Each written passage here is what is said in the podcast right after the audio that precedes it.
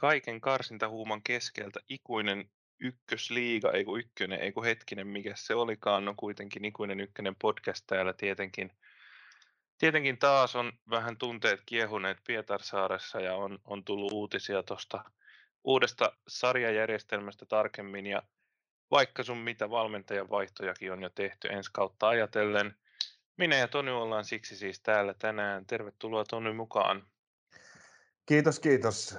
Lomat taas tältä vuodelta vietetty ja sorvin ääressä. Ja, ja tota, meillähän on tässä linjavetojakin talven aikana tehtävänä, että tota, joko meidän on tehtävä nimellemme jotain tai, tai sitten siirryttävä raportoimaan kolmanneksi korkeimmasta sarjatasosta. Niin, tai oikeastaan meillä on ensi vuosi aikaa miettiä sitä. Niin, totta, totta, joo, joo. kyllä. Joo, vielä ei, ole, vielä ei ole hätää. Meillä on tässä vuosi siirtymäaika. Joo, ehditään perustaa nimeämiskomitea. Kyllä. Ja miettiä, mitä tehdään. Joo, tosiaan aloitetaan suoraan, suoraan asioista. Meidän agendalla on tänään nämä ykkösen ympärillä tulee uutiset tästä viime päiviltä sekä sitten nämä karsintapelit. Ei nyt kosketa noihin muihin viimeisen kierroksen matseihin. Meiltä tulee sitten tietysti varsinaiset kauden päätösjaksot tuossa kaikkien veikkausliikakarsintojen jälkeen ja tota, voidaan siellä sitten tai jossain vaiheessa tässä myöhemmin ehkä ottaa ihan lyhyesti kiinni tuosta vikasta kierroksesta muuten, mutta tänään puhutaan näistä, näistä joukkoista, jotka on noissa karsinnoissa mukana ja on olleet siinä mukana ja sitten puhutaan, puhutaan näistä uusimmista uutisista ja tosiaan tämä sarjajärjestelmän uudistus on tässä nyt sitten saanut vähän liha, lisää lihaa luidensa ympärille. Nyt tiedetään, että ykkösen, tai vuonna 2024 eteenpäin jalkapallon miesten toisiksi korkein sarjataso on nimeltään Ykkösliiga.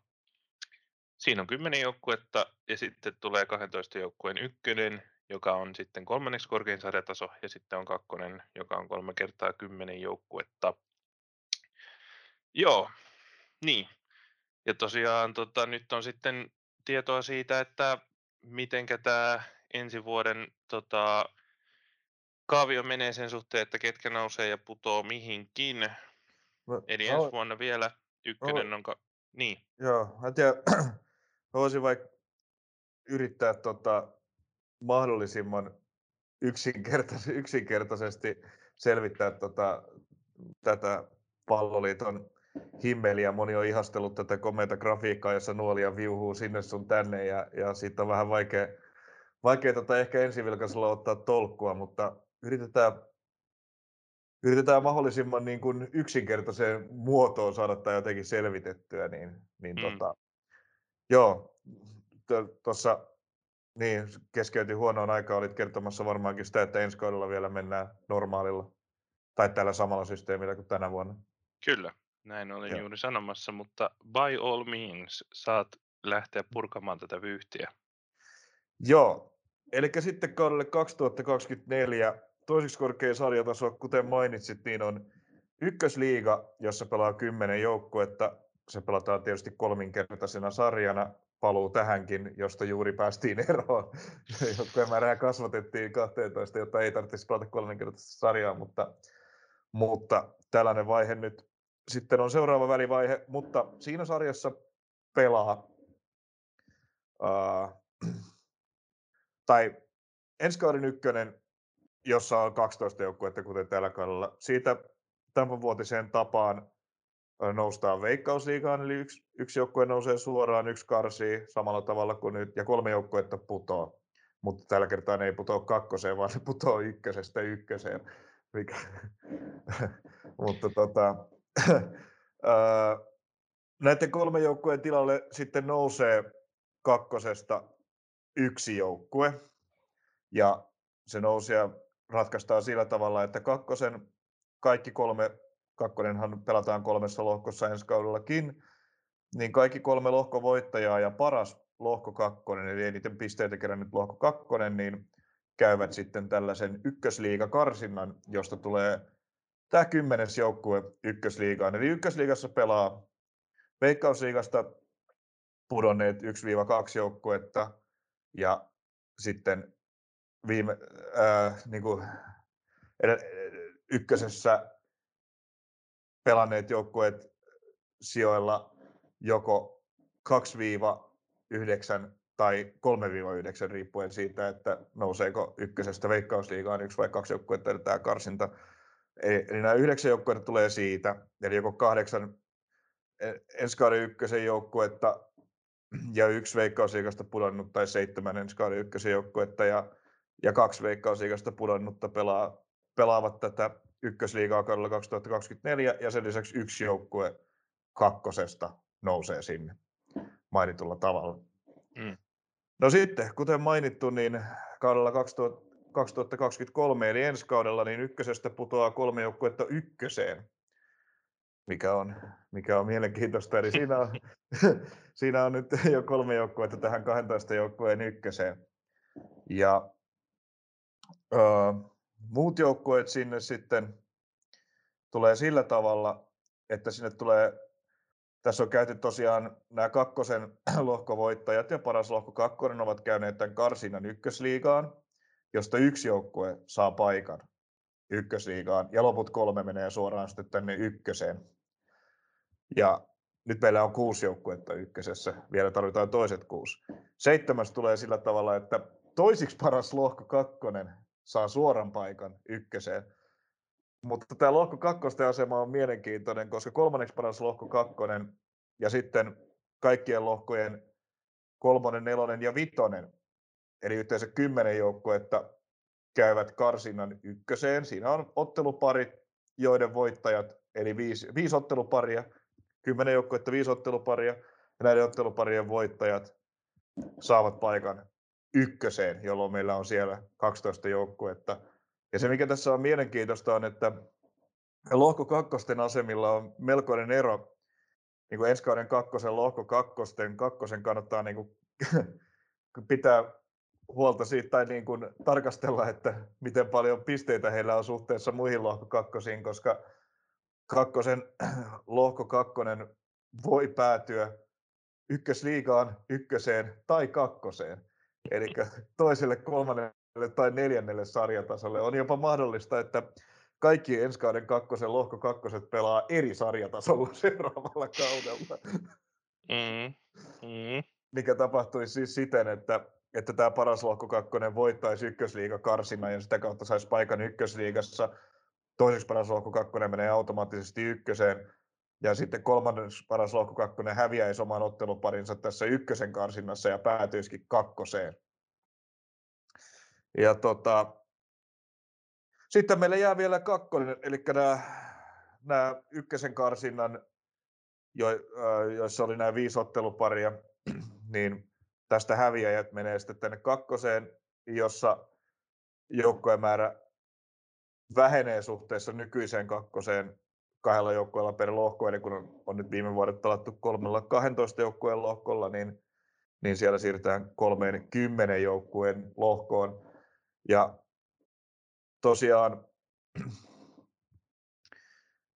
viisi joukkuetta näistä kolmesta kymmenestä kakkosjoukkueesta on niitä, jotka häviää nämä ykkösen karsinnat, ja sitten loput 25 on kakkosessa säilyviä ja kolmosesta nousevia joukkueita. Siihen mä nyt sen, sen enempää ota kantaa, miten, miten monta joukkuetta nousee kolmosesta ja putoaa kakkosesta sinne, mutta siihen, siihen loppuu jo, jo käsityskykyni, niin, mutta aika pitkälle käsittääkseni tässä päästiin. Mm, kyllä, joo, ja kyllähän tässä nyt oli se niin kuin suoraan ykköseen ja ykkösliigaan liittyvät jutut, ja se on tietysti meille tärkeintä. Mm. Mut et, Aikamoinen himmeli. Joo, ja varsinkin tälleen piirrettynä ja ennen niin kuin, tarkkaa perehtymistä se näyttää vielä hirveämmältä himmeliltä, mutta lopulta tämä on mun mielestä aika looginen tämä, että miten niin kuin tässä järjestytään tähän uuteen sarjajärjestelmään.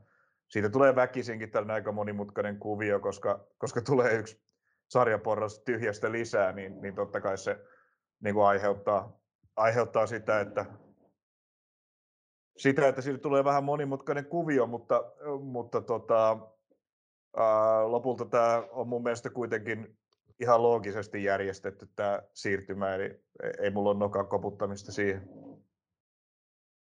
Joo, tuosta ihan samaa mieltä, ei, ei mullakaan. Kyllähän nämä on aina, aina hankalia juttuja ja tota, vaatii vähän tällaisia erikoisjärjestelyjä. Tietysti se, mikä tässä nyt ehkä painaa, painaa vähän päälle jokaisen mielessä on se, että näitä sarjauudistuksia nyt on tullut, tullut tässä milloin millekin sarjatasolle, sarjatasolle tota lähivuosina, niin ehkä, ehkä tietysti sekin vähän tässä lisää kritiikin määrää.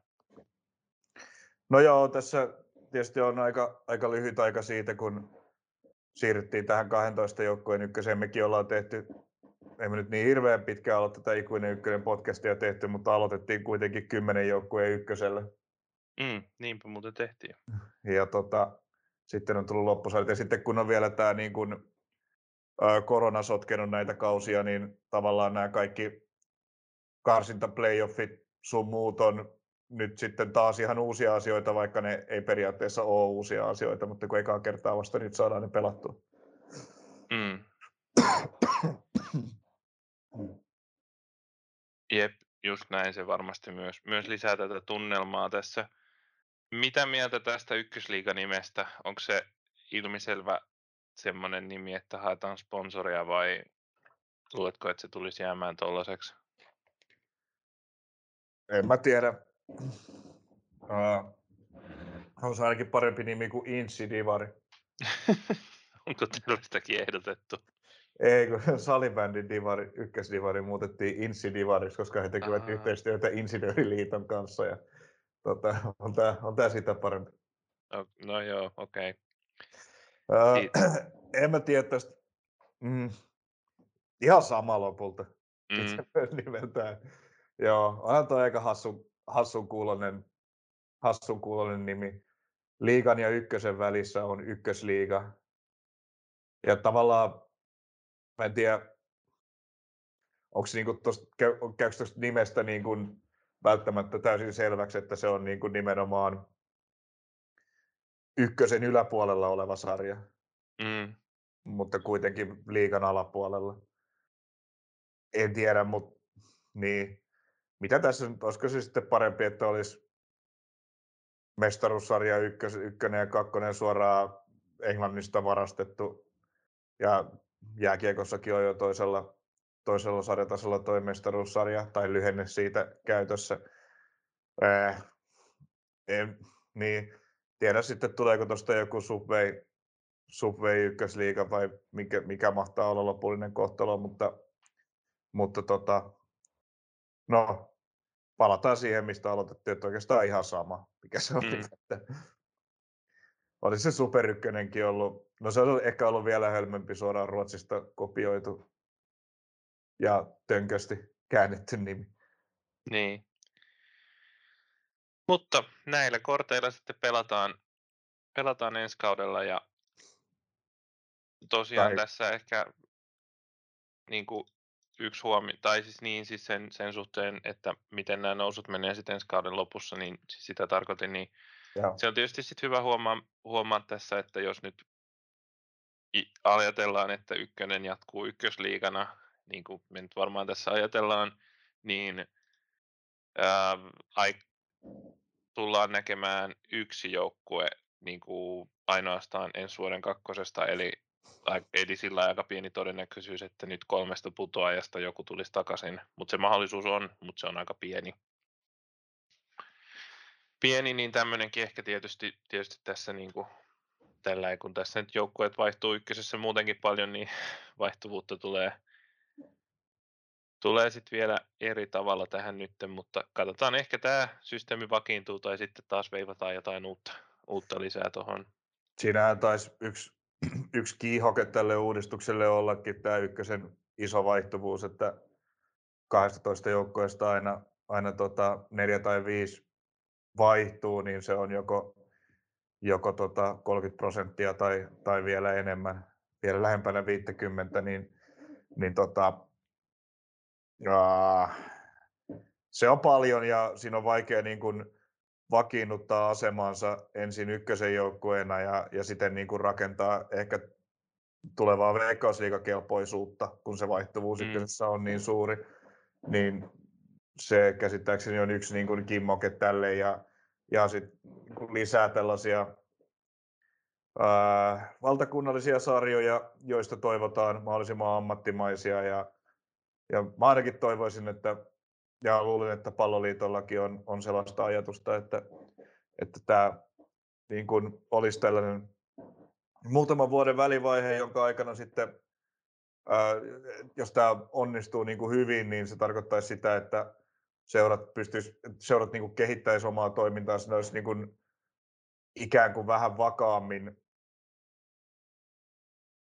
tällaisella merkittävällä valtakunnallisella sarjatasolla Mm. ja, ja pystyisi mahdollisimman moni seura, kun pystyisi niin kuin toimintaansa kehittämään ja ammattimaistamaan, niin sitten ehkä jonain päivänä voitaisiin päästä lähemmäs sitä ihannetta, eli kaksinkertaista 16 jouk- joukkueen veikkausliigaa, joka ei, joka ei vielä ole ihan niin kuin, ää, järkevällä tavalla mahdollinen.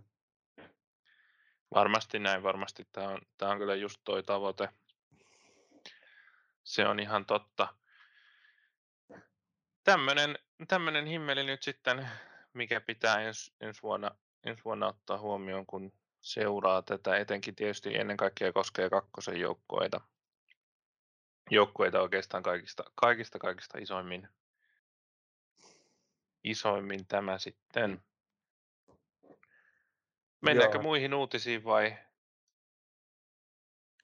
Mennään vaan, mennään vaan tästä eteenpäin, tuskin me tätä ainakaan selkeämmäksi enää mutta saadaan ehkä, ehkä monimutkaisemmaksi vaan.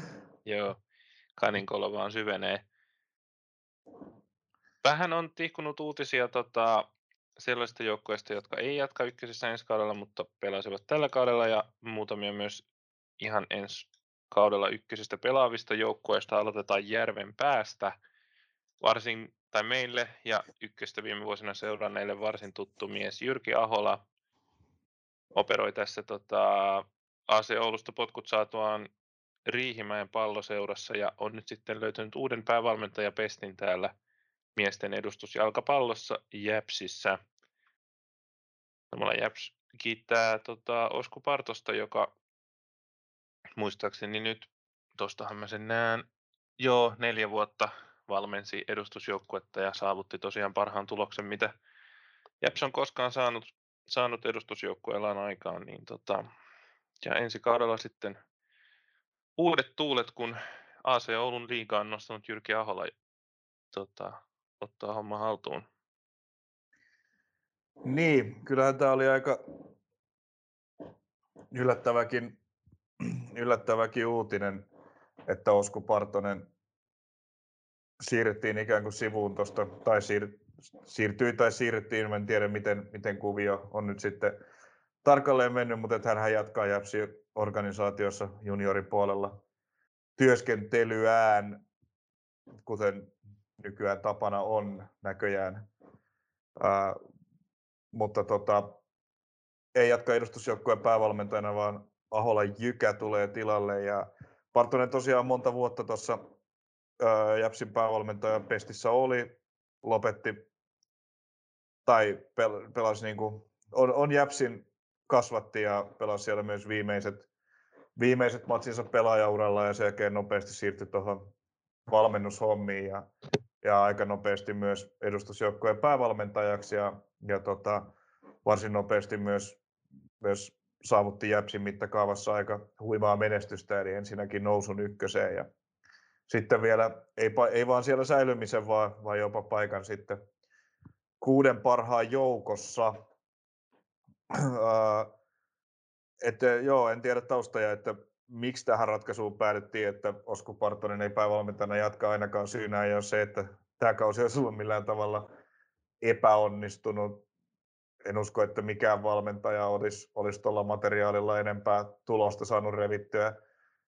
Ehkä sitten, sen mä tiedän mitä tämä tarkoittaa tämä vaihto, että kun Jyrki Ahola korvaa tämän Partosen, joka luotti tällaiseen aika, aika tota, vanhan liiton saarihenkiseen jalkapalloon, jossa, jossa tota, painettiin, painettiin sitä longaa ylöspäin ja juostiin pirunmoisesti perään ja, ja, ja tota, ää, tällä, takteen, se, se ei niinku,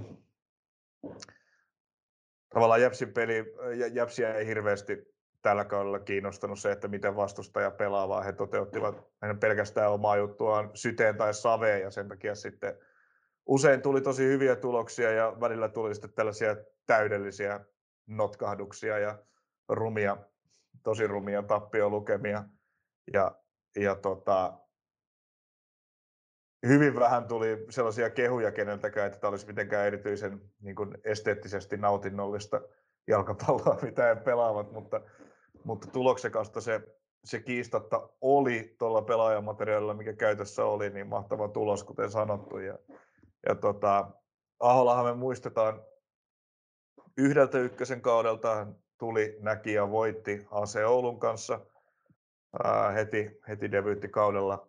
Homma lähti toimimaan hienosti ja, ja, ja tota, tuloksena oli nousu Veikkausliigaan, jossa homma ei toiminut yhtä hienosti ja tuloksena oli potkut. Mutta silloin ainakin Ahola sitten pelasi tota siihen aikaan selvästi suosituimmalla 4-2-3-1 järjestelmällä ja, ja peliä rakennettiin ää, pääosin maata pitkin ja, ja tota, sitten oli tämä perustu vähän niin kuin vasen wingback nousi ahkerasti tukemaan hyökkäyksiä oikealla oli Lassen, Lassi Nurmas, joka jäi, ei, ei wingback vaan laita pakki tietenkin, kun neljä, neljä linjalla pelattiin.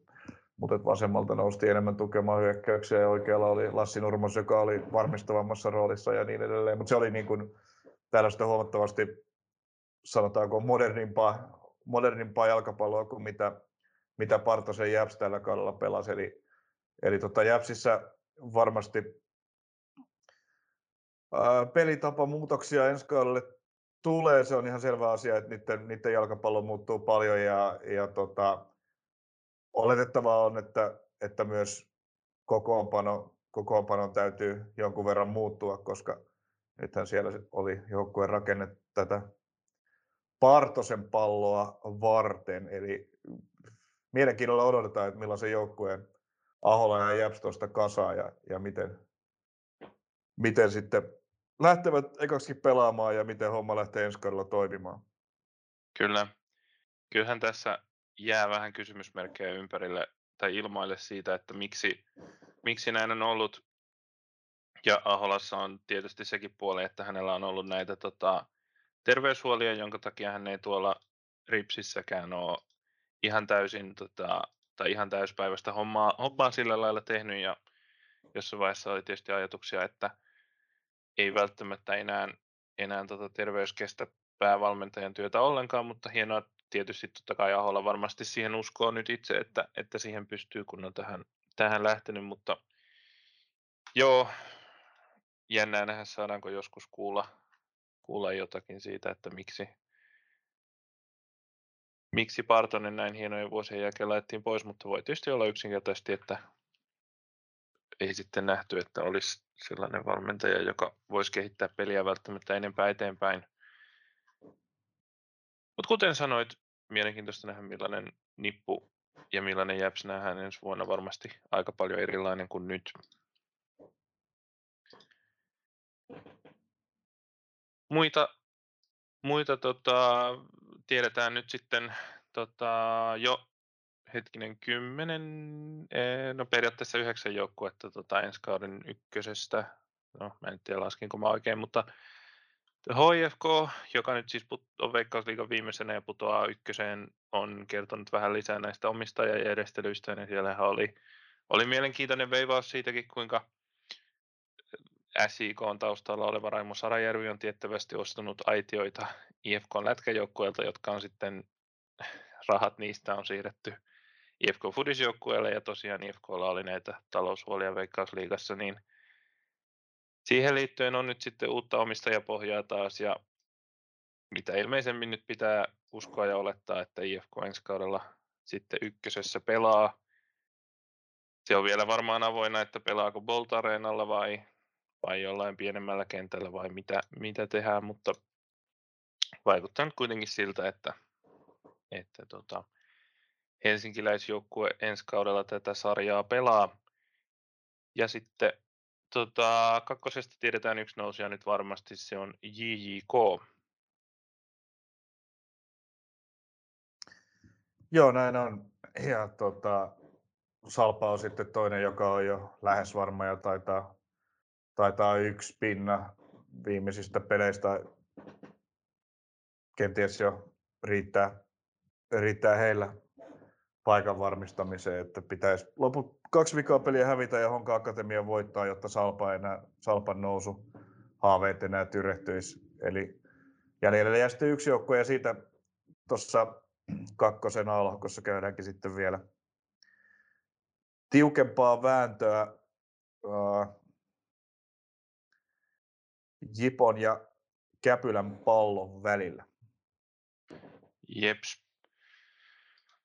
Otetaan vielä, vielä nopeasti tähän tota, joukkueita, jotka ei ensi kaudella pelaa ykkösessä, mutta tällä kaudella pelas. Pepo päätyi vaihtamaan valmentajaa. He hankkivat, tota, nyt mun pitää katsoa, katsoa itse asiassa herran nimi, kun en sitä tainnut tähän valmiiksi avata, mutta siis Ase Oulussa aikaisemman... Tavikainen, eikö ole? Joo, kyllä. Hyvin. Hyvin paikkasit Teemu Tavikainen juurikin tulee tota, AC Oulussa kerännyt kokemusta kakkosvalmentajana, niin hyppää nyt sitten ilmeisemmin ensimmäistä kertaa tuolla tasolla päävalmentajan hommiin. No, käsittääkseni on niin kuin täältä, täältä etelämmästä, etelämmästä lähtöisin oleva, oleva kaveri, mutta on tuolla Oulussa nyt jo jonkun aikaa, jonkun aikaa vaikuttanut valmennushommissa. 35-vuotias nuori, tai sanotaan, että mies parhaassa iässä valmentajaksi toki, toki varsin, varsin nuori kaveri vielä, mutta tota, eli joo, on, on ehdottomasti niin kuin ensimmäinen päävalmentaja pesti, pesti tällaisella, tällaisella tasolla, 87 syntynyt kundi. On muuten tässä kun nopeasti katsoo, niin aika lailla lähes tasan kaksi viikkoa meikäläistä vanhempi. No niin. Sen takia siis ehdottomasti mies parhaassa iässä. Joo.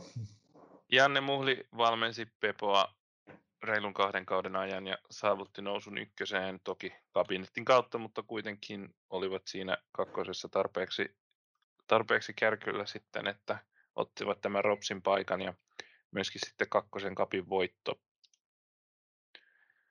Voitto tuli sillä aikaa nyt sitten. Ja Lappeenrannassa myös... voidaan yrittää tätä vähän haastavampaa nousua takaisin toiseksi korkeammalle sadetasolle sen, ja varmasti, sen karsintalohkon kautta. Varmasti yrittävätkin, että pitkäänhän siellä panostettiin paljon, jotta ykkösen paikka tulisi. Säilymistä ei nyt tullut, mutta tuskin, tuskin tota, hommat siihen loppuun, että varmasti, varmasti on, on tarkoitus havitella sitä yhtä paikkaa, mikä, mikä sitten ykkösliigaan on kakkosen joukkueella tarjolla. Uh, ja siellä, sielläkin uh, tehtiin käsittääkseni tällainen ratkaisu, että, että Janne Muhli myöskin niin kuin, ei, ei poistu kokonaan organisaatiosta, vaan jää sinne junioripuolelle hommi. Joo. Täällähän se itse asiassa nyt, kun mä löysin ton, niin sanotaan se vielä tässä. Joo, siirtyy vastaamaan Pepan vanhimmista juniori-ikäluokista. Joo, juuri näin. Jeps. Mutta joo, Tavikaisesta ei ehkä, no, ekaksi, no hän valmentaa ensi kaudella kakkosessa ja se ei, se ei ikuista ykköstä sinänsä, sinänsä koske ja ei kyllä ole hirveästi, hirveästi tota, ei ole noita päävalmentajapestejä ollut, niin, niin vaikea sanoa, että mikä on se lähestyminen jalkapalloon suhteessa muuhliin. Jep. Paha mennä sanoon. Otetaan sitten näihin karsintaotteluihin kiinni. Tosiaan tässä... katsotaan, katsotaan vielä toi KTP nopeasti. Ai niin, joo, no niin, mä meinasin jo, meinasin jo laukata ohi. Siellä on nyt sitten muutamakin pelaaja, jotka eivät sitten kuitenkaan jatka joukkueessa. Öö, isoimpana nimenä Mika. Tota, ilmoitti tunteekkaasti sosiaalisissa medioissaan, että, että ei, tota, ei saanut sovittua seuran kanssa jatkoa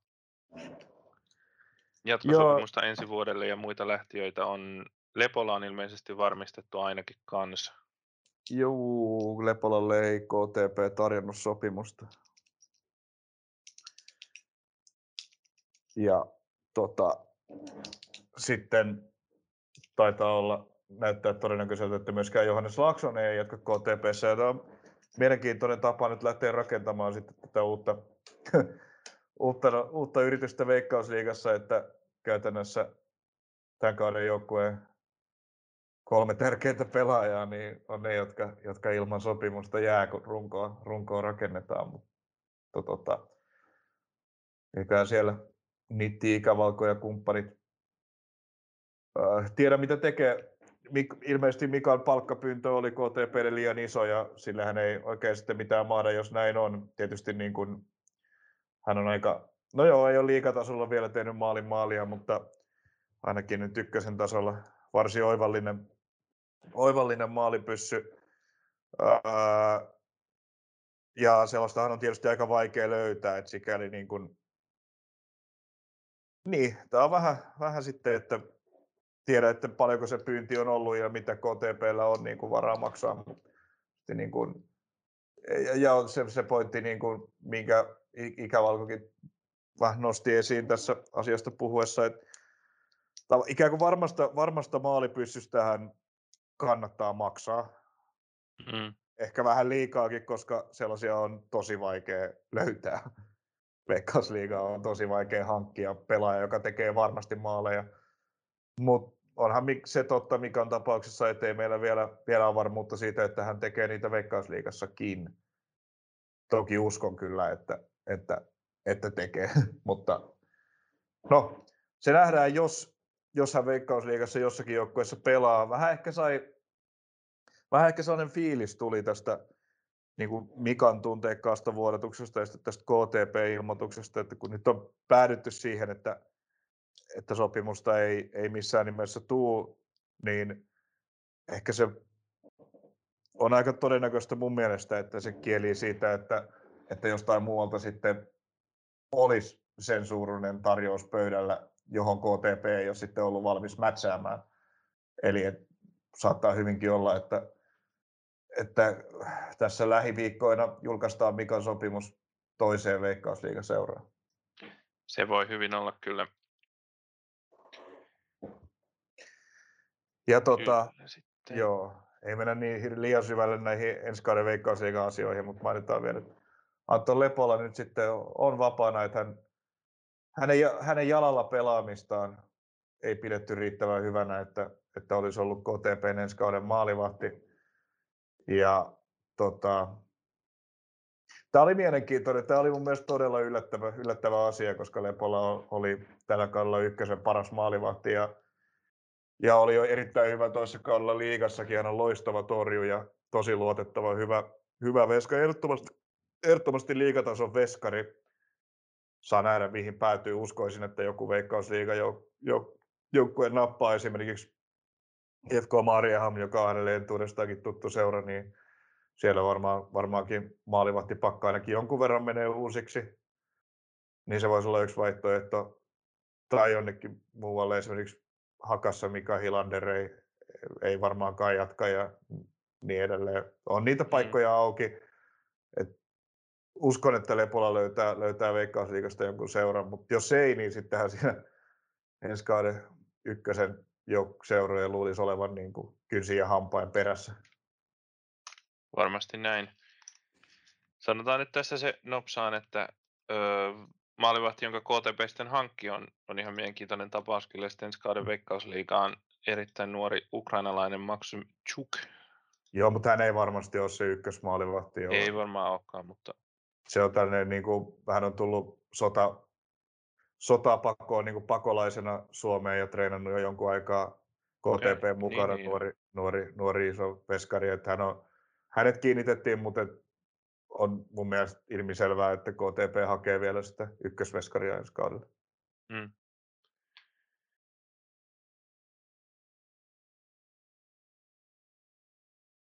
Jes, jes. Hypätäänkö nyt karsintapeleihin? Hypätään vaan. Jes. Eli tosiaan tuossa sarjan varsinaisella viimeisellä kierroksella oli sitten siitä vielä panosta, että kumpi tuossa nyt joutui Eiffiä vastaan tuohon ensimmäiseen tuon karsintaputken osaotteluun ja niinhän siinä sitten kävi, että Jaro hoiti kahdella rankkarimaalilla oman leiviskänsä Eiffiä vastaan silloin, mutta ehkä hieman yllättäen TPS oli KTPtä vahvempi vieraissa. Ja no, no sen no myötä joo, sitten nyt mennään tota, Turkuun tässä tota, kolmos- ja välisessä ottelussa tai tässä niin kuin ykkösen joukkueiden viimeisessä ottelussa ennen sitten sitä varsinaista veikkausliikakarsintaa. Ei tuosta KTP Tepsi pelistä varmaan mitään tulosta olisi voinut mitään hirveänä yllätyksenä pelata. On kuitenkin niin kuin, niin kuin ennakkoon puhuttiin, niin matsi, jossa toisella joukkueella on panosta ja toisella ei, niin se on aina sitten vähän arvotuksellista, että miten se mihinkin vaikuttaa. Et ei, mielestä niin kuin voisi siinä, siinä mielessä niin kuin mikään yllätystulos on, mutta ei olisi ollut yllätystulos sekään, jos KTP olisi voittanut.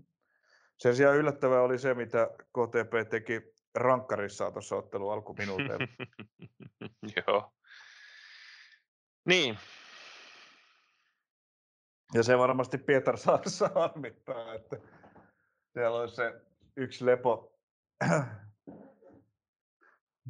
muutaman päivän lisä, muutaman päivän lisälepo ja, ja tota, yhden ton toisen Eiffipelin pelaaminen putkeen, sen välijättäminen ja sitten kotietu, kotietu tähän seuraavan kierroksen matsiin, niin olisi varmasti Jarolle kelvannut ja he ottivatkin kuudennen perättäisen voittonsa tosiaan Eiffistä ja hoitivat oman leiviskänsä, mutta, mutta tota, Tepsi pisteet 1-0 ja siinä Pietarsaaressa jonkun verran harmitusta epäilemättä aiheutti tämä rankkari, joka, jota ei tällä kertaa asettunut laukumaan David Ramadingaje, joka on näitä KTPssä potkinut ja laittanut kaikki sisään sataprosenttisella tehokkuudella. Nyt pallon nappasikin Antti Mäkijärvi ja siinä sitten kikkailtiin, Mäkijärvi laittoi syötön eteenpäin ja Mika juoksi siitä pallo häkkiin, mutta Ruudun kuva ei, ei näytä totuutta, mutta tuomariston mukaan Mika oli sitten boksissa liian aikaisin, eli ennen kuin Mäkijärvi oli ehtinyt palloon, palloa potkasta ja, ja näin ollen sitten näin ollen sitten maali hylättiin ja jatkettiin Turun palloseuran epäs, epäsuoralla vapaa potkulla. Joo, mahdoton spekuloida tätä tilannetta sen enempää, kuin ei tosiaan sit kuvasta mitään näe, enkä tiedä, eikä ole tullut tässä jälkeenpäinkään mitään muuta kuvamateriaalia asiasta ilmi. Mielenkiintoinen pilkku, en, en muista ikinä tässä nyt, kun on mitä nyt jonkun tässä nyt niin kuin intensiivisemmin Suomi-fudista kattellut jonkun vajaa kymmenen vuotta kohta, niin tota, en muista tuollaista. On varmaan joskus joku jossain jotain tuon tyyppistä tehnyt, mutta en ole kyllä aikoihin nähnyt tuollaista pilkkua, niin ihan hauska, ei mullekaan kyllä kotimaan kentiltä ihan äkkiä tuu mieleen, eikä että missä matsissa olisi enemmän joku Arsenali ja Barcelona, muistan tuollaisia joskus viljelleen. Mutta, mutta ihan sinänsä hauska, mutta toi on sitten aika tyly. Silloinhan jos pilkulauko on maaliin ja hyökkäjä on ollut muu kuin pilkulauko ja on ollut niin kuin boksissa ennen kuin pallo lähtee liikkeelle, niin silloinhan tehdään niin, että rankkari uusitaan tässä tapauksessa niin ei tehty, koska Mäkijärven pilkkuhan ei mennyt maaliin. Mm. Vaan se meni Mikalle, joka laittoi sen maaliin ja sitten se oli vähän niin kuin, se oli niin kuin epäonnistunut pilkku, jolloin e, ja kun hyökkääjä sitten teki, joukkue teki tämän rikkeen, että oli liian aikaisin boksissa, niin sitten silloin tietenkään epäonnistunutta pilkkua ei uusita, vaan jatketaan sitten vastaanottaneen joukkueen vapaa potkulla. Joo, Joo, siitä ei tosiaan niin kuin mistään noista kuvista selkoa saa, että oliko Mika todella liian aikaisin boksissa vai ei. Ainakin niin kuin aika nopeasti hän kyllä siellä pallolla oli, että ihan, ihan pidän mahdollisena kyllä, että tuomio meni, meni täysin oikein, mutta, mutta tosiaan kuvamateriaalia ei, ei ole. Jep. Ja muuten tuosta pelistä, kyllä siinä oli, oli KTPllä niin kuitenkin saumoja, saumoja maalintekoa ja niin ensimmäisellä kuin, kuin toisella puoliskolla, toinen puolisko varsinkin oli sitten aikamoista sankarillista puolustustaistelua ennen kaikkea TPSltä ja johdon, johdon pitämistä. Johdon, minä joka mistä tuli sitten Simo Roihan puskumaalilla vielä, mainitaan sekin. Joo, niin mä olin just, joo, mä just kelasin tota kuvamateriaalia ja mieleni sopukoita, mutta joo, oli se tuossa ekan puolen lopussa, lopussa tosiaan Roiha tuommoisesta pikkunäppärästä keskityksestä, keskityksestä oliko kappe, kappe taisi tarjoilla, jos en ihan väärin, väärin näe ja muistan, niin sitten sen, sen ratkaisevan maalin, jolla TPS sai sitten vähän tässä ekstra huiliaikaa ja kotikentälleen tämän tulevan ottelun, ottelun ja niin, aika sankarillinen puolustus oli, oli toisella puolella ja aika yhtä päätyä mentiin, mutta ei sitten, ei ollut sit sitä lopullista, lopullista niittiä tullut Kotkalta missään vaiheessa, niin 0-1 sitten, sitten lukemilla ottelu päättyi. Juu, näin oliko, kävi. oliko tämä nyt sitten, tota, eihän TPS nyt pelillisesti tehnyt ihmeitä, mutta oliko tässä nyt sitten tota, Rapalta tullut jotain hyvää, hyvää tähän vai minkä piikkiin tämä menee? Meneekö en vaan? Tiedä, en, mä, en mä kattonut tota peliä niin tarkkaan, mä olin siellä tota, Ai niin, totta, Espanjassa sä olet vielä lomaile- reissussa silloin, niinpä. lomailemassa ja tota, tota, kyllä mä sitä, no e- ekaa puoli aikaa, jonka aikaa kattelin sit vähän, vähän, vähän se oli sitten se tota, toinen puoli aika taisi jäädä kokonaan, kokonaan näkemättä, et en, en, nyt, Ei, en, tota, en nyt pysty sitten ehkä sen enempää niin kuin Tepsin perillisiä muutoksia kommentoimaan, Mm. mutta ainakin, ainakin sieltä tuli niin kuin varmasti itseluottamukselle tärkeä, tärkeä tulos. Tärkeä oli saada niin kuin yksi voittokin tähän, tähän tota, ennen sitten tota, tosi tärkeää karsinnan karsintaa. joo, just näin. Ja kyllähän se, ja totta kai sitten TPS paljon hyökkäsi vaan vastaan, että ei, ei hirveästi ottanut varsinkaan tokapuolella kontrollihyökkäyksiä. Niin, niin kyllähän sieltä nopeasti tultiin ylös, että kyllä se, kyllä se Rapa on varmaan nyt sitä painottanut, että aika simppelillä mennään ja mennään ja sitten ylöspäin lähdetään heti kun paikka on ja, ja tota, uhrautuvaa puolustusta, mutta kyllä siellä tietysti ö, merkkausvirheitä ja niin kuin, aukkoja löytyy, että jos, jos yhtä vaaralliselle paikalle Jaron päästään, niin voi kyllä käydä kylmät, mutta, mutta se jää sitten nähtäväksi, että kuinka paljon paremmin TPS on sit siihen vielä valmistautunut ja, ja missä tikissä Jaro on. Mutta näillä, näillä lukemilla TPS, TPSlle oli homma omassa käsissä, niin tällä voitolla nyt sitten saivat sen kakkosian. Niin, ja tämän takia nyt sitten Jaro ja Eif kohtas kahdesti ensimmäisessä osaottelussa, tai ei se ollut osaottelu, mutta se ensimmäisessä ottelussa keskenään 2-0 voitto Jarolle, molemmat maalit pilkulta. Ei pystynyt tota, Eifin tämä, tämä tota, valmentaja, joka siellä maalissa jälleen pelasi, niin ei pystynyt pilkkuja pysäyttämään. Gerson Lima. Gerson Lima, joo, niin, niin ei pystynyt kumpaakaan, tota, oliko Paul Tendeng ja kukahan ampui ekan pilkun Gero, nyt? Gero, Gero. Gero, joo. Gero on muuten ollut, ollut koko ajan tota parempi, parempi ja parempi. Joo, taisi tehdä jokaisessa ylemmän loppusarjan pelissä maali. Jep, ja oli varsinkin tuossa ottelussa, niin varsinkin siinä alussa, niin Jaron ehkä, ehkä vaarallisin pelaaja. Mutta joo, toi ottelu jäi sitten Voidaan vähän varmaan niin kuin suoraan, suoraan siihen joo, toiseen Jaro että Toi, toi Joo, oli- no mä olin just, just siihen tulossa, että tämä ottelu jäi niin kuin sitten lähinnä pohjustukseksi tähän ja olin sitä vaan sanomassa, koska varmasti mennään nyt puhumaan niistä toisen ottelun tota, loppuhetkistä, niin tota, tässäkin pelissä kyllä väännettiin ja tota, raastettiin ja tota, vähän näkyi tunnetta ja niin, otetaan tästä nyt sitten taas siltä siihen toiseen peliin, jossa, jossa tunnetta tosiaan näkyy ja Siis tunteita siinä kävi aika kuumina, varsinkin vierasjoukkueella jo, jo niin kuin ihan Mm. alusta lähtien. Ja Valdin Rasica otti, otti ekan kortin tuossa kymmenennellä minuutilla ja toisen olisi pitänyt tulla viimeistään siinä ekan puolen ja lopulla, kun Koppa otti keskialueella jaloille. Jaron kaveri aivan päivän selvästi kortin arvoisesti ja, ja oli niin kuin muitakin tilanteita, joista sen toisen kortin olisi voinut antaa ennen kuin hän se sitten sai lopulta tuossa lisäajalla, mutta Rasica oli nyt, oli nyt kyllä yksi, yksi tota sitten näitä pääjehuja tässä, tässä niin kuin Eiffin totaalisessa kuumenemisessa ja hän kävi niin kuin tosi kuumana kyllä tässä ottelussa ihan alusta, alusta lähtien. Ja no, äh, peli alkoi niin kuin, no Jarolta suht aloitus kokonaan, ei mitään vaarallista.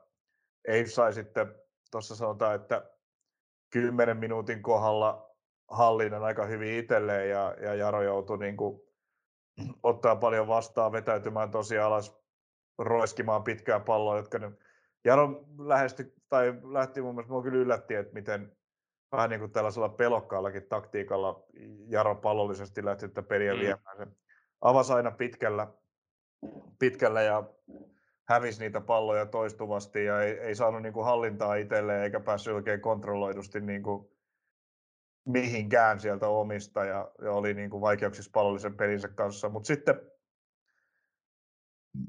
sitten tota, toisaalta kun sinne hyökkäyskolmannelle pääsivät, niin siellä taas sitten Jarro oli, oli tosi aktiivinen, sai riistoja, sai riistoja niin kuin hyvillä alueilla siellä ylhäällä ja sitä kautta pääsi sitten rakentamaan tilanteita ja, ja, ja tota, lopulta sitten Jacob Bouchou, entinen Eiffin kapteeni, mikä ei näkynyt muun muassa hänen tuuletuksissaan tässä pelissä, eikä muussakaan toiminnassa.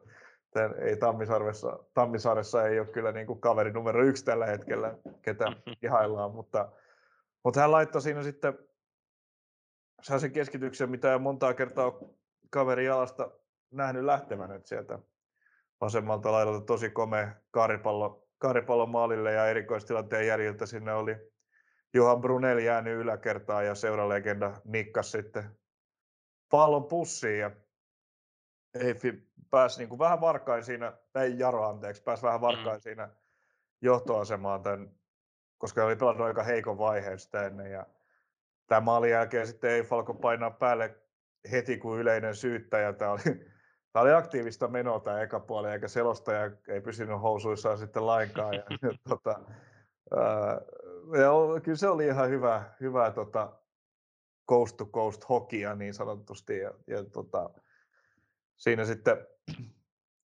ei mennyt kuin muutama minuutti, kun Eiffi hässäkkä päätyi siihen, että Stanislav Efimov pääsi, pääsi ottaa boksista tota, yksi yksi tasotuksen, mutta siitä nyt sitten ei mennyt niinkään kauaa, kun toisessa päässä taas Eiffin puolustus aukesi aukesi hyvin helposti siinä, siinä tota Jami Kyöstilä tuli niin kuin laidalta ihan hyvä, hyvällä harhautuksella pääsi niin kuin sinne keskustaan päin hyvin asemiin, pelasi pallon sitten Jim Myyreviikille ja siinä vaiheessa Jacob Bouchou alkoi tehdä aika harvinaista pystyjuoksua boksiin, sai Myyreviikiltä pallon jalkaa ja sijoitti sen varmasti häkkiin ja meinasi loukkaantua tuuletuksissaan, että siinä ei, siinä ei paljon painanut Eiftausta, kun lähti Ninja potkaisemaan kulmalippua, ei oikein osunut ja katsoi, että oli, näytti, että oli kyllä todella lähellä, että joko nilkka tai polvi mennyt siihen joo, mä, joo, se oli muuten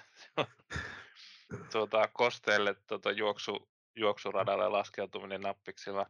Joo. Pikkasen riski ja niin kuin yhdellä, yhdellä jalalla tulee hallitsemattomasti, mm. kun se osuma kulmalippu ei ollut ja meni vähän ohi se potku. Mutta tota, onneksi, onneksi Bushu on siitä sitten ilman, ilman loukkaantumista kuitenkin selvisi. Kyllä.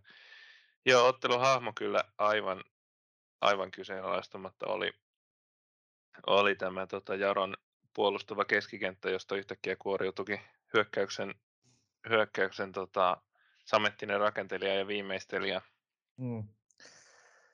Joo, mutta aika nopeasti tämän 2 maalin jälkeen tuli sitten huonoja uutisia tota, Jarolle. Severi Kähkönen nyt oli, oli avaristaus tässä pelissä, edellisessä ei ollut pystynyt pelaamaan. Nyt taas yritti, josko, josko jalka kestäisi, mutta puol, puolen tunnin jälkeen piti sitten luovuttaa ja Antonio Hotta tuli kentälle. Et kyllä tässä nyt öö, on iso asia, kun Joni Remesaho oli tästä pelistä loukkaantuneena sivussa, Kähkönen Jortti ottaa ekalla puolella vaihtoa. Että kyllä se, jos nämä molemmat kaverit puuttuu Tepsiä mm. vastaan, niin se on kyllä tosi merkittävä asia Jarolla. Kyllä. Juha, Juha Malisen. Eiku Juha Malinen, no ketä näitä nyt on? Joo, Juha Malisen twiitti. Joo, Joo tota, Jaro, Jaro tosiaan pelasi ihan vahvan sitten tämän ekan puolen ja lopun. Ja sanotaan, että 3-1 maalinkin oli, oli kelpo tilaisuus. Jim Yrevik tota, sai ensin siihen 16 tienoille, tienoille pallon ja onnistui näppärästi siitä vastaan tulleen Sergei Lazarevin. Tämä jäi muuten käymättä, että niin. Eiffiltä maalivahti puuttu, kun Hemmo Riihimäki on loukkaantunut ja Mehdi El Moutasin Tukholmassa, niin sai sitten erityisluvan lainata itsellensä siirtoikkunan ulkopuolella uuden veskarin. Ja, he lainasivat kautensa jo päättäneeltä KPVltä venäläismaalivahti Sergei Lazarevi, joka pelasi sitten Byyrissä tässä matsissa. Ja tota, Gerson Lima oli, oli, sitten, oli sitten vaihtopenkin puolella kakkosveskarina. No Lasarev tuli hyvin peittämään, Myyrevik onnistui hänet ohittamaan. Pallo kuitenkin kilahti tolppaa. Ei hätää, koska Myyrevik hienosti seurasi oman laukauksensa ja, ja tota, siinä sitten koko, koko Pietarsaaren Central Plan nosti kätensä pystyyn, kun, kun Myyrevik ennätti sitten tolpasta kimmoneeseen irtopalloon ja pääsi tuosta noin kahdesta ja puolesta metristä hakemaan täysin tyhjää maalia ja käsittämättömällä tavalla paukautti pallon uudestaan tolppaan siitä. Ja se, en, nyt täytyy sanoa, että en kyllä en tiedä miten, miten tempussa onnistui, mutta se näytti kyllä tosi varmalta maalilta. Joo. Ja nostettiin muuten Hesariin asti tämä tota, tilanne. No niin. Tilanne ju, juurikin varmaan Juha Mallisen twiitin innoittamana. Sen verran tuohon näiden edelliseen peliin, että mun mielestä Myyreviikillä oli, joo, oli aika samanlainen tilanne ja vielä sillä että harhautti yhden puolustajankin tuossa. Ei ei kun oli se vaan maalivahi, joo, silloin oli Gerson Lima, mutta maalilla, mutta tota, ei sit siitäkään, siinä taisi sit lopulta olla paitsi vihellys, mutta se viimeistely meni, meni siinäkin huti, ja oliko itse asiassa nyt, hetkinen, oliko niitä muuten kaksi niitä paikkoja, oli, Olihan niitä. Joo. Joo, oli se paitsi jo, ja sitten oli tämmöinen, että Lauko, Lauko sittenkin maalivahtia päin, kun oli jo harjoittanut puolustajan, että ei kolmas kertakaan nyt sitten osunut. Joo, ehkä Myyrevik säästelee sitten maaleja niin peleihin, missä niitä tarvii, että nämä on, nämä on niin. hoidettu ilmankin. Ja no jostain olisi syytä, syytä sitten esimerkiksi hänen osua, jos, jos tosiaan Kähkönen ja Remesaho luotettavat laituri maalintekijät on sitten sivussa. Nythän ratkaisijat oli niin kuin kauden toisen maalinsa tehnyt toppari Brunel ja ensimmäisen maalinsa tehnyt puolustava keskikenttäpelaaja Bushu. Eli, mm. eli niin kuin, tässä nyt sitten vastattiin siihen huutoon, että Kähkönen ja Remesaho ei, tai Kähkönen pysty pelaamaan vaan hetken ja Remesaho ei lainkaan. Ja Gerokin tällä kertaa pysyi siinä mielessä kurissa, että ei hirveästi päässyt maalipaikoille, vaikka muuten kyllä pelasi aika vahvan peli hyviä ainoa, joka pystyi niin kuin Jarolla näitä pitkiä avauksia, näitä ykköspalloja voittamaan ja välillä pitämään vähän palloa hallussa. Jaro oli, usein kyllä pelirakentelussa isoissa vaikeuksissa, mutta että Gero oli sellainen pelaaja, joka pystyi välillä palloa pitämään. Mm. Mutta joka tapauksessa niin siinä ekan puolen lopulla alkoi sitten vähän jo nämä niin kuin tunteet kuumentua. Ja tosiaan oli tämä tilanne, josta, josta mun mielestä päivän selvästi Rasitsen olisi pitänyt jo toinen kortti saada. Ja ja lentää pelistä pihalle ja siinä kaverini kanssa, kun matsia kaadottiin, niin pohdittiin, että jos olisin tämän Eifin portugalilaisvalmentaja Pedron pöksyissä, niin, niin varmaan ottaisi Rasitsen puoliajalla jo vaihtoa, että kaveri lentää muuten tuosta pihalle enemmän tai myöhemmin. No sen verran antoi anto tota Petri Viljanen siimaa, että lensi vasta myöhemmin. Mm. Mutta tämä toka puoliaika, niin tässä nyt varmaan sitten merkittävimmät tapahtumat on oikeastaan loppu. Tämähän niin kuin perillisesti ei sitten mitään ilotulitusta enää ollut, vaan itse asiassa aika kamalaa, aika kamalaa futista tämä toinen puoli, aika vaikka, vaikka tota, tämä selostaja edelleen liekeissä olikin, niin niin pelillisesti se oli mun mielestä ihan hirveätä katsottavaa. Jaron pelaajathan toki, Jaro oli johtoasemassa ja kun Efin pelaajat jaloille kopautteli, niin kaikki ilo otettiin kyllä irti, että kyllähän siellä maassa, maassa viettivät aika paljon aikaa ja se sitten tätä Efin kiukkua koko ajan kasvatti, kasvatti entisestään tilanne tilanteelta. Ja ehkä siinä sitten joku kortti Jarolle jäi, jäi antamatta esimerkiksi tämä Hotan hutipotku pallosta, joka osui suoraan, suoraan kaverin jaloille siellä aika loppuminuuteilla sivurajan lähellä, niin sitten olisi pitänyt tietysti kortti nousta, mutta, mutta isossa kuvassa mun mielestä tuomarin ratkaisu tässä pelissä meni, meni ihan oikein, eikä siinä nyt sen kummempaa mussuttamista ole, mutta et, äh, ei pelasi aika hölmösti siinä mielessä, se hallitsi kyllä peliä, niin kuin Jaro oli pallollisesti aika onneton tässä tokalla, etenkin tokalla puoliajalla, ei ekallakaan parhaimmillaan. Ja, ja tota, ei pysty kyllä peliä hallitsemaan, mutta huippupaikat jäi hyvin vähin, jos niitä oli oikeastaan lainkaan. Mutta sitten mikä mun mielestä oli niin hölmöä Eiffiltä, että he tietysti niin prässäsi niin aktiivisesti, aggressiivisesti jopa, pallo piti saada voittaa äkkiä takaisin, mutta sitten tuli tämmöisiä hölmöjä niin kuin keskialueen kopautuksia, hmm. niin kuin typerä turha rike, joka antaa Jaron pelaajalle sen mahdollisuuden, että se voi jäädä sinne kieriskelemään kahdeksi minuutiksi. Ja totta kai jää siinä tilanteessa, kun ne niin. johtaa, johtaa niin kuin loppuhetkillä näin tärkeitä ottelua, niin aivan niin kuin hölmöjä, hölmöjä rikkoa sellaisissa tilanteissa jatkuvasti ja antaa se mahdollisuus pelata aikaa kellosta ja ei sitten turhautu koko ajan enemmän ja enemmän näihin, näihin toistuviin tilanteisiin ja kortteja heilu niin kuin lähes jokaiselle kentällä käyneelle vihreän paitaselle. Joo, tuntuu, että Kamelin selkä katkes, katkes Eiffille niin kuin siihen, kun oli tämä kulma siinä. Siinähän annettiin virallisesti jo lisäaikaa seitsemän minuuttia, tai niin kuin ennakkoon lisäaikaa seitsemän minuuttia, ja tosiaan siinä oli ihan lisäajan niin kuin viimeisellä minuutilla oli kulma, ja oliko sen, sen jälkeisestä, tota, tuliko siinä sitten vielä, mutta siinä oli kuitenkin tämä tilanne, että tota, niin se oli heiton jälkeen sitten siitä, tai kulman jälkeen ei sai heiton ja siinä viimeistelyyritys osu, osu käteen, olikohan se nyt niin, mutta kuitenkin niin, mun mielestä siinä jäi pilkku viheltämättä, viheltämättä Eiffille. Mun mielestä ja... ei. Okei. Okay.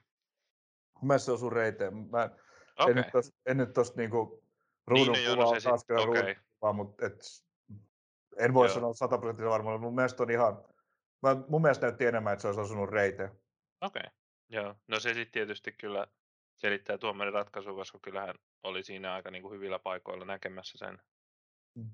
Näkemässä sen, no mutta anyway, se tilanne kuitenkin niin kuin sai aikaan todella, todella ison protestoinnin Eiffiltä tietysti. Mut sehän taisi, eikö se tullut se Rasitsan punainen sit, jo sit, just sitä tilannetta ennen.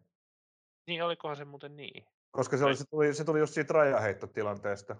Joo. Siellä oli se niin. rajaheitto ja Rasitsa siinä sitten, sekin oli vähän siellä niinku katteessa. Joo, joo niin se oli. Joo. katteessa, mutta hän niinku tööttäisi taisi olla Markus Grunholmia siellä juostessaan kohti sivurajaa ja sai sitten viimeinkin sen jo todella kauan kerjäämänsä toisen keltaisen Mm. Tai, jos olisi tullut vähän aikaisemmin, niin, niin ehkä näitä lopun isommilta hulinoiltakin olisi vältytty, mutta Rasitsa nyt sitten tuossa paikassa sai sen, mitä, mitä niin kovasti vaikutti kaipaavan. Mm. Ja tota, siitä sitten, mutta siitä jatkettiin sillä heitolla ja alivoimalla tosiaan ei sai hyvän tilanteen vielä luotua siitä heikon jatkotilanteesta ja laukaus osui sitten Brunelliin, äh, Eiffin Eiffin pelaajien Eiffin pelaajat siinä tilanteessa kovasti sitten vaati sitä pilkkua, mutta niin kun, mä nyt mun mielestä jopa Eiffin Simon Lindholm sanoi pelin jälkeen, että, että kyllä se reiteen taisi osua, mutta totta kai hän yeah. tilanteesta oli siinä, siinä hetkellä vaatimassa, niin minäkin tekisin, mm.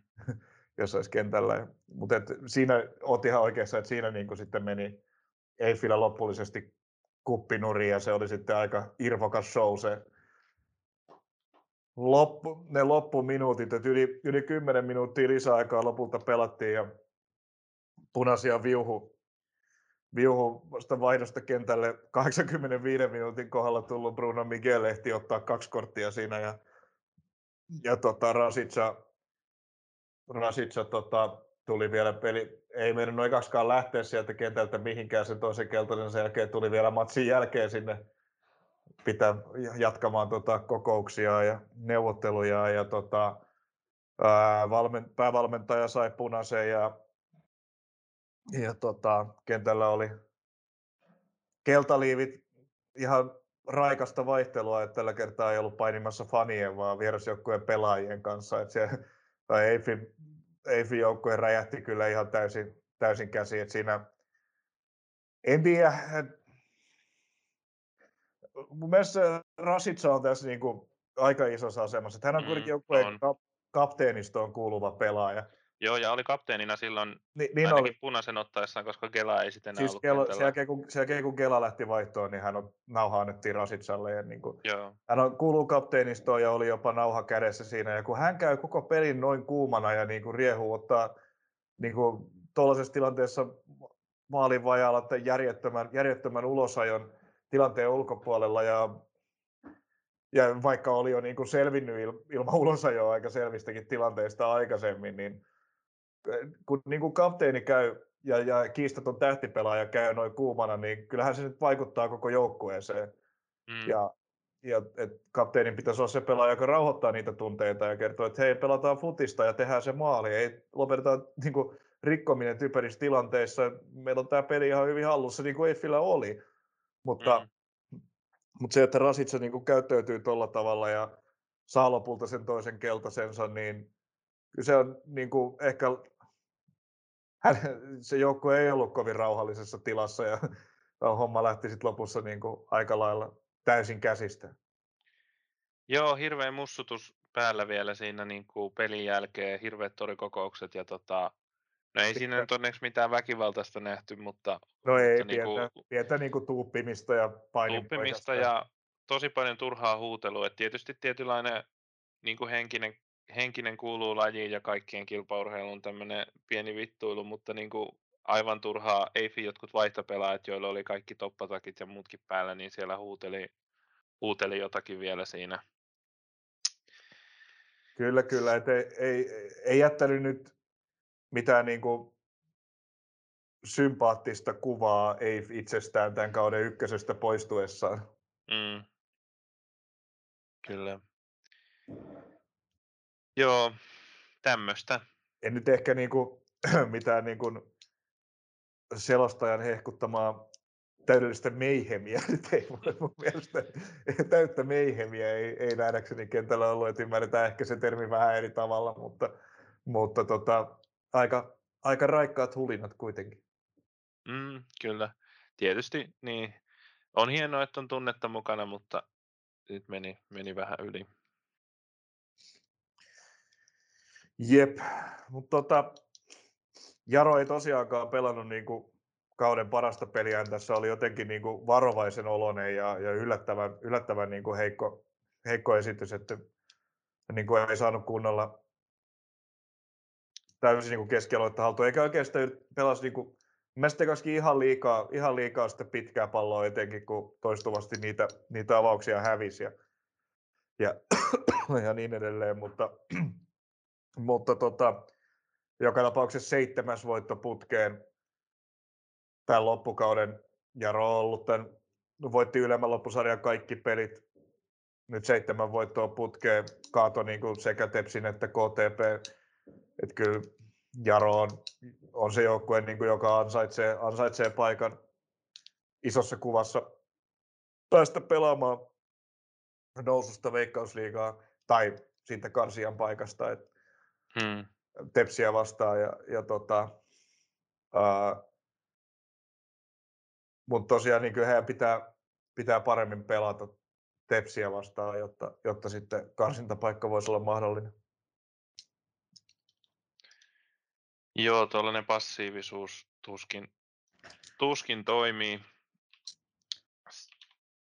Varmaan sitten vielä, vielä tästä, tästä karsin, karsintaottelusta itsestään. Se on tosiaan, jouduttiin vähän siitämään siirtämään myöhemmälle sen olisi pitänyt olla nyt viikonloppuna, mutta sitten stadionin käyttötilanteen vuoksi se on nyt sitten maanantaina. Niin tai sunnuntai tai maanantai oli ne, niin kuin Niin, ne pelipäivät, ne. milloin se voi pelata ja sunnuntaina sitä ei nyt voi pelata, koska silloin Inter pelaa kotonaan Veikkausliigan päätöskierrosta. Joo, ja se on, se on, se on tietysti semmoinen ehdoton, että ne on kaikki pelit samaan aikaan, niin tämä sitten Juu, ja koska siellä, on, koska siellä on ja on, on lokakuun loppupuoli, niin kahta peliä peräkkäin se ei, ei kestä. Niin, sekin vielä. Tuossa siinä esimerkiksi Interin jälkeen tai sitä ennen voinut pelata, jos tekonurmi olisi käytössä, mutta, mutta ei ole. Joo. Se on sitten maanantaina, mikä on sitten no Jarolle siinä mielessä hyvä, että saavat yhden lepopään huilipäivän lisää, että siinä on ollut se kolme päivää pelien välissä muuten, nyt on neljä ja se on, se on tietysti niin kuin tärkeä, mutta, mutta sitten taas niin tulee entistä nopeammin vastaan tämä, nämä liigakarsintapelit FC Lahteen vastaan. Joo, eikös ne on nyt sitten keskiviikkona ja vaikka torstaina? Ja... No kun ne on nyt torstaina ja maanantaina, että se, Joo. Tämä nyt meni sitten vähän niin kuin, ää, kliimaksin suhteen tämä nyt meni niin kuin tämän Turun siirron takia, tai niin kuin se, että Turussa joudutaan pelaamaan maanantaina, niin se tekee sen, että koska matsien väleissä on oltava se kolme päivää, mm. kertoo veikkaus, tai niin kuin veikkausliigassa on, on sellainen, sellainen tota, ohjeistus olemassa, niin sitten nämä karsintapelit, jotka olisi voinut olla kes, jo, olisi niin kuin lähtökohtaisesti ollut keskiviikko ja sunnuntai, niin onkin nyt sitten torstai ja maanantai. Ja, ää, maanantai nyt ei ole kaikista paras päivä mun mielestä ratkaista, ratkaista näin isoja asioita yleisen tai kiiman tai minkään kannalta, mutta näin nyt mennään. Niin, kyllähän se sunnuntai olisi. Paljon parempi kaikin puolin. Mm. Mut, mut, näillä mennään. Näillä mennään. Joo. Otetaan vielä ihan, ihan erikseen lyhyesti tuosta tosta, tota, TPS-jaroottelusta. Mitkä näet nyt ennakkoasetelmiksi siihen? No hyvin, hyvin 50-50. Et, uh, Jaron virehän on paljon parempi. Heillä on katsoa sitten viiden ottelun kunto, kuntopuntaria, jossa Jarolla on pelkkiä voittoja ja Tepsi, Tepsin tilanne on varsin erilainen, että voittoja on, on tota, pidemmässä loppusarjassa niin kaksi kappaletta ja toinen niistä tuli tosiaan tässä KTP, KTP-pelissä. Sitten on yksi tasuri, kaksi tappioa sitten kun Jarolla voi vielä laajentaa seitsemän peliä, se on edelleenkin, edelleenkin pelkkiä voittoja ja mukana on myös vierasvoitto Tepsistä, että on päivän selvää, että, että niin kuin Jaro on ollut loppukaudessa näistä selvästi kovavideisempi joukkue. Toisaalta Tepsillä oli se valmentajan vaihto, eikä vieläkään ole ihan, ihan selvää, että mikä niin kuin Tepsin niin kuin pelillinen tai henkinen tila sen sen vaihdon jälkeen on, että siinä oli se vähän poukkoileva KPV-peli, joka päättyi 2-2 ja sitten oli tämä KTP-peli, josta tuli tärkeä tulos, mutta siitäkin on vaikea vetää niin kuin sen isompia johtopäätöksiä, kun KTP-tilanne kuitenkin oli se, että heillä ei siinä, he olivat jo mestaruutta viikon juulineet ja ei ollut, ei ollut niin kuin mitään panosta pelissä. Tepsi tämä niin kuin, just hetkinen vire on, on enemmän arvotus Jaralla se on kiistatta vahva, mutta sitten Tepsi saa pelata tämän kotikentällä. Alla on se itseluottamusta antanut voitto KTPstä. Ää, pelaajarosteri on kuitenkin vahvempi kuin Jarolla, se on niin kuin selvä asia, paljon laajempi. Jos Jarolla nyt niin kuin sekä Remesaho että Kähkönen puuttuu, niin ne on valtavia, valtavia menetyksiä. Sitten siellä niin kuin Geron, Geron laidoilla varmaankin pelaa Myrevik ja joko Hotta tai Albin, Albin Björkskog. Ja Myrevikin viimeistelytaitoja tässä onkin jo, tai niin kuin on, on esitettyjen esimerkkien valossa todettava, että ei ole ihan samaa luokkaa kuin Kähkösellä ja tämän kauden Remesaholla ja Jörskuk vielä nuori, hyvin nuori, nuori pelaaja, Hotta upea tarina, puhuttu aikaisemminkin siitä ja tota, pelannut, pelannut ihan hyvän kauden, mutta missään nimessä niin kuin Kähkösen ja Remesahon saappaita ei, ei kukaan pysty täysin, täysin täyttämään, että se on Jaron hyökkäyspelille tosi iso asia, jos he, he puuttuvat. Noin muuten Jaron kokoonpanotilanne on nyt paljon parempi kuin esimerkiksi tuossa ylemmässä loppusarjassa missä, ja runkosarjan lopulla, missä maalivahtivalmentaja Emil Öberg pelaili minuutteja hyökkääjänä ja tota, penkillä oli maks kolme pelaajaa, niin, niin mm. nyt oli kuitenkin jo täys penkki tuossa Eiffiä vastaan käytössä.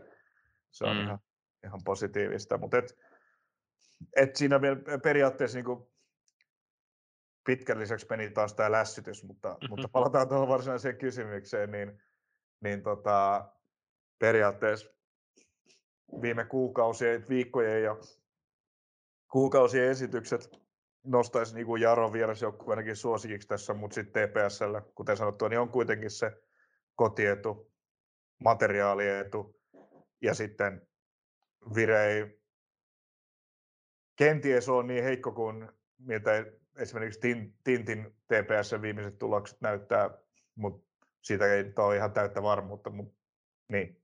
Vaikea, sanotaan, että kertoimet on jos olisin kertoimen laskija, niin ne olisi hyvin, hyvin tasaiset tähän peliin. Ja niinhän ne muuten onkin.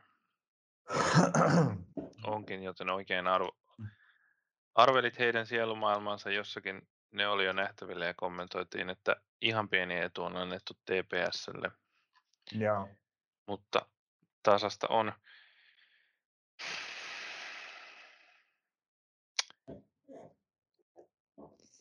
Mä en usko, että Jaro voittaa tota ottelua samanlaisella pelillä kuin se nyt voitti Eiffin tämän toisen ottelun. Mä en usko, että Jarolla on varaa siihen kilpparipuolustukseen, ellei he, no toki sitten jos on useamman maalin johto, mutta että yhden maalin johtoa ei, sillä he voitti TPS silloin aikaisemmin ja nyt voitti Eiffin tässä toisessa ottelussa varsinkin tuossa ekassa olivat ehkä paremmin kontrollissa. Niin mä en usko, että se resepti toimii enää. Toki ei TPS nyt mikään, vaikka siellä olisi roiha, roiha ja kaikki niin kuin optimaalisilla paikoilla, niin ei se nyt silti niin kuin mikään kone ole vielä käy, ollut. Mutta jotenkin mä luulen, että nyt se tulitus tulee sen verran kovempaa sit sieltä, että, että, se, että mä en näe semmoista Jaron 1-0 voittoa voittoa tai yhden maalin voittoa, mitä he on nyt tässä, tässä ottanut, että sitten olla, että tota, et pitää, et Jaron pitää olla aktiivisempi, sitä mä tässä nyt varmaan hain ja yritän sanoa, sanoa ja toivonkin sitä myöskin niin kuin näin katsojana ihan vaan, että, että mentäisiin sen tyyliseen. Jaron pitää luottaa, luottaa enemmän siihen omaan pallolliseen taitoonsa, omaan keskikenttäänsä, siihen että omaan puolustuslinjaansa, että se pystyy toimittamaan pallon keskikentän pallotaitoville pelaajille. Siellä on kuitenkin niin kuin Bushu, Grunholm, Tenden kolmikko siellä varmasti pelaa ja he kaikki ovat kyllä kykeneviä paineenkin alla palloa liikuttamaan ja pelaamaan sitä omille. Et ei, ei, ei Jarolla pitäisi olla tarvetta roiskia jatkuvasti sitten pitkää avausta ja toivoa, että voitaisiin joskus kakkospallon. Ja ja kun se vielä niin kuin on etenkin Effiä vastaan oli siinäkin mielessä huono taktiikka, että he ei voittanut niitä, ei ykkös- eikä kakkospalloja oikeastaan koskaan. Se oli, pitkä roiskaisu oli aina, aina niin kuin pallon lahjoittaminen vastustajalle ja Jarolta löytyy, löytyy taitoa rakentaa, rakentaa peliä maata pitkin ja siihen pitää niin kuin luottaa, koska heidän on pystyttävä olemaan pallossa enemmän kuin mitä Tammisaaressa, että on siitä ihan samaa mieltä ja niin kuin mainitsinkin jo siinä, kun tuota F-peliä käytiin läpi. Ja tota, mut, mut. Toisaalta Tepsihän, no Rapan Tepsi ei ole vielä niin, niin siinä tilanteessa ollut, mutta, mutta aiempi tämän kauden Tepsihän sitten taas kiistatta oli suurimmissa vaikeuksissa silloin, kun vastustaja makas, makas mahdollisimman alhaalla ja otti pelkästään vastaan. Eivät mm. niin pystyneet sitä muotoa koskaan rikkomaan, mutta tämä, tämä Rapan tepsi, jota on nähty vasta kaksi ottelua, niin on tietysti vähän arvaamattomampi. Ei, ei kannata siihen, siihen välttämättä luottaa. Mutta hyvin, hyvin tota, tasaiset lähtökohdat ja, ja mielenkiintoinen peli varmasti tulossa. On. Ja kyllä tämä niin kuin, tämä totta kai tämä olisi joka tilanteessa niin kuin valtavan iso, iso matsi molemmille, molemmille joukkueille ja organisaatioille. Molemmat haluaa, on ilmoittanut haluavansa Veikkausliigaan nousta ja on niin kuin selvää, että sitä haluavat. Ja, mutta kyllä tämä niin kuin jotenkin ehkä nousee vielä, vielä suurempaa arvoa, kun, kun me tiedetään, millaisen kauden kasinoissa vastaan tuleva FC Lahti on Veikkausliigassa pelannut. Siinä on ihan oikeasti hyvä sauma iskee. Niin, palataanko siihen? Niin nyt olisi hyvä sauma palata siihen päiväjärjestykseen, että ykkösestä joukkueen nousee myös karsinnoissa. Siihen on hyvä sauma. Onhan, se, onhan sekin hauskaa, että Mikko Manninen on nyt jout, pääsee siihen, tota, tai pääsee uudestaan liikakarsintaan, mutta tällä kertaa vielä Joo, mennään Eikö? ehkä...